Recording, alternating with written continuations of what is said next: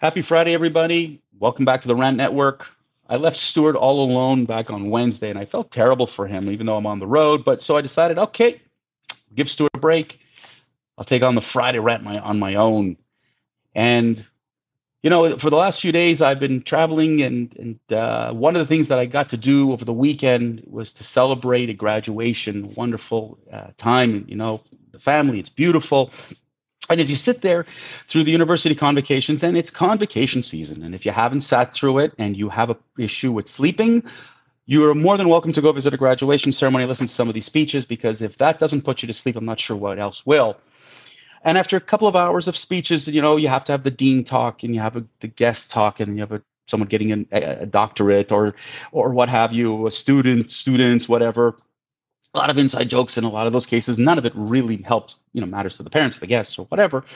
And but one thing that was interesting, and and and you know, if you if ever if you want to experience this graduations and see what these these themes themes are this year in 2022, what I've heard for the most part and what I've experienced is we're talking about transphobia, anti-gay, Islamophobia, racism, anti-Semitism, and it's all lumped into together as everything that we're fighting. Now, we've talked in the past rants about transgender sports. I'm not going to get into that. And I'm not going to get into a lot of these things that I've heard. But what irked me was the there's a lack of reality that these students, when they leave university, when they finally get into the real world, these university students who are graduates, fresh in the world, they're going to get hit in the wall. They're going to they're going to run into a wall. Because when they're in university, you know you're you're fighting for LGBTQ rights. And let me and I say LGBTQ, but let me get the term right. It's LGBTQIA plus rights. That's what it, it, it is today. It's a it's it's it's a group of individuals who are fighting. And I'm not taking anything away from the fight. It is difficult. It is challenging. The world is not necessarily accepting. And let me remind that I would say that word again. The world is not accepting.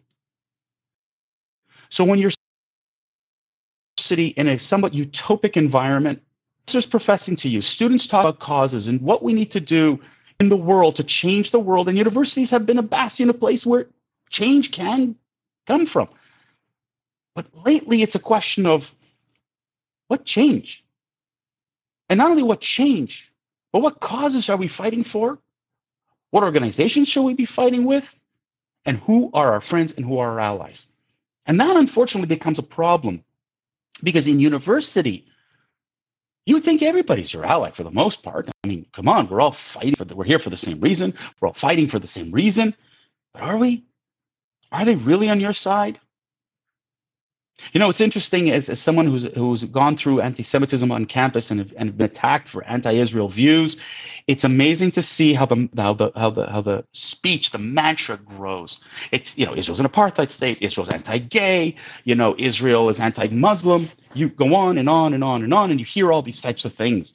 And you see at universities rallies and, and, and protests by Muslim students. And then there's the gay c- community coming in there. And then there are other, mem- other communities coming together, rally against Israel. Now, the irony of it all is if you are you know, fighting for gay rights, it shows the wrong place to be fighting gay rights where it has the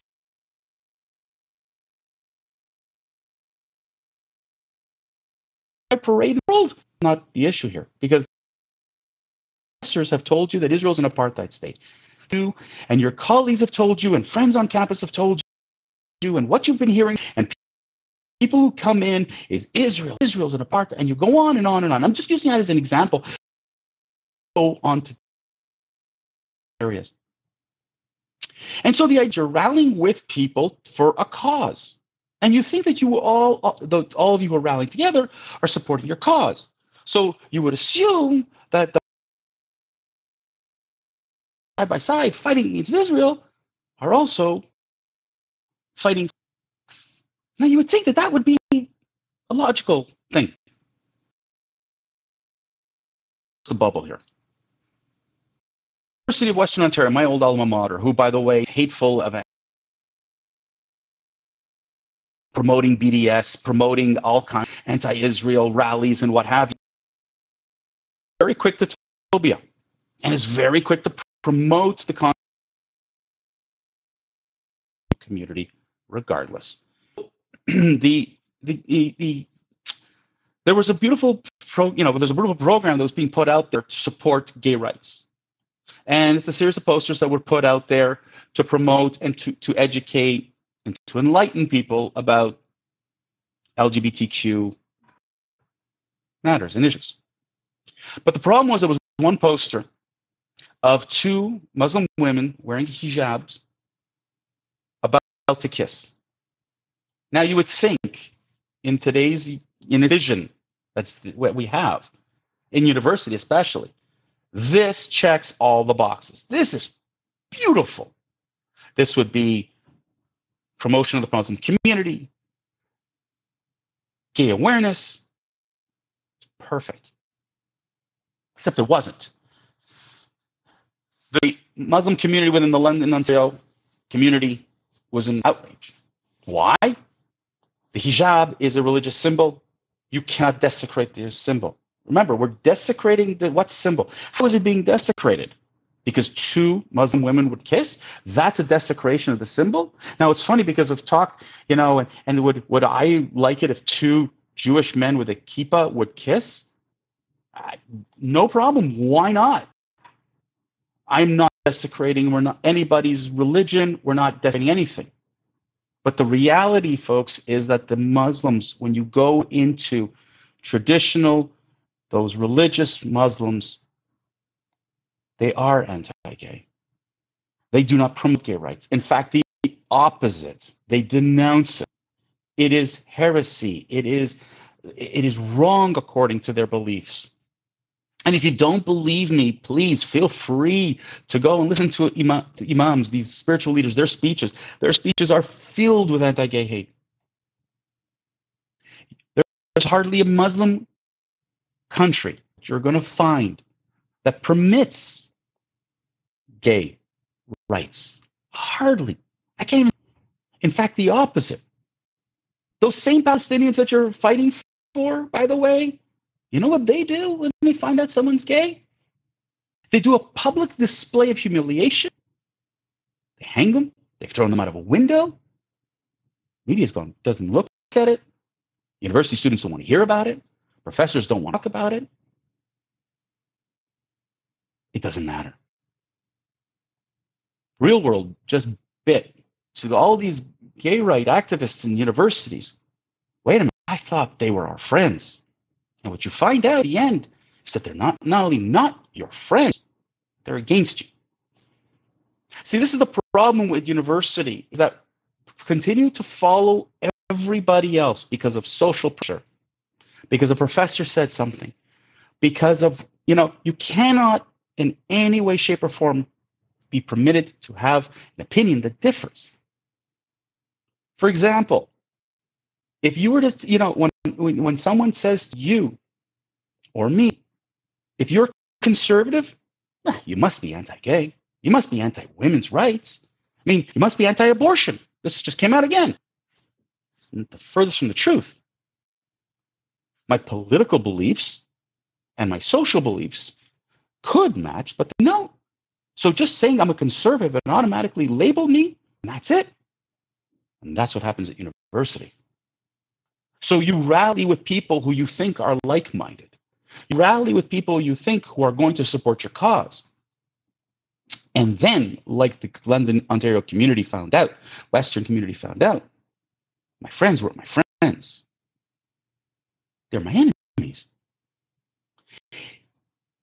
Where is this education at university? University was once a beautiful place for exchange of ideologies, dialogue, debate. It's gone. If you want to bring someone who is promoting a thought that doesn't agree with you, you ban.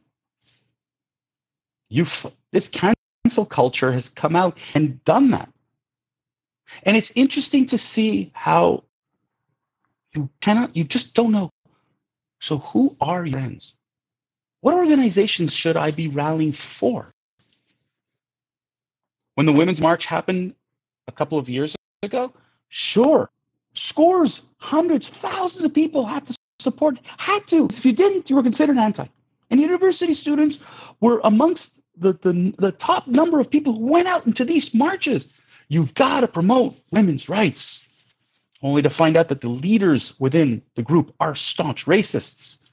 But if you said that, you were vilified. You weren't allowed to find out who are your real friends, who are your real allies. Same thing with the Black Lives Matter movement, which we've exposed numerous times on the rant. It's insane. You go on campus and you would think that these people are your friends. University used to be a place where you're supposed to research. You're supposed to be able to question. You're supposed to be able to really dig deep and find out is this real? Are the, is this cause real? Are we justified in what we're doing here? We've lost that. That's gone.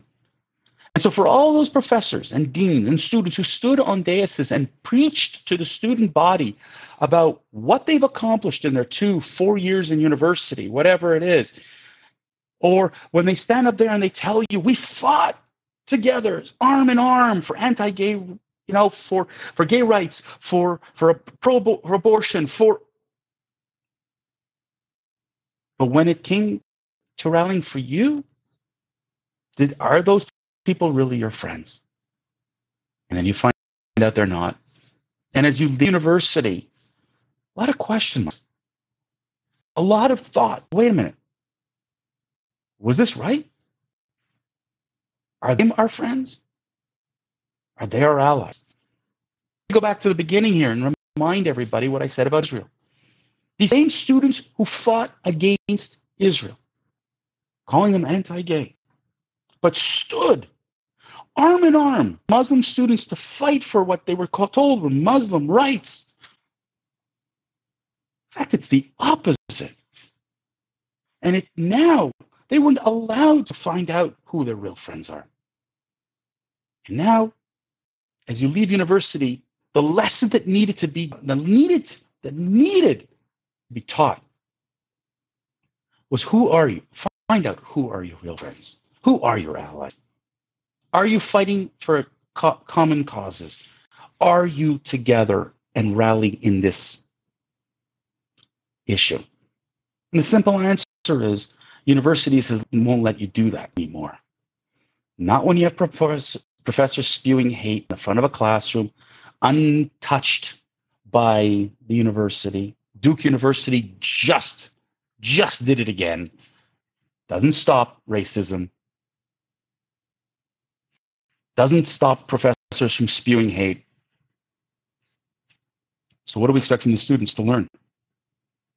So this is my convocation speech. Do your homework. Do your own research. Dig deep. Before you throw your hat behind a ring, before you throw your hat behind a cause, who are they? What are they really doing? What are they really fighting for? We're not saying that the LGBT community is worth, not worth fighting for. Absolutely are. But to ally with other or other groups thinking that they're on your side because you think that you have a common cause, Think again. It's a sad statement in the world today, but this is where reality bites. The professors who teach are teaching theory and are in a classroom and use textbooks and use a lot of personal opinion. Living in the real world, being in the real world, being on the front lines, they're not.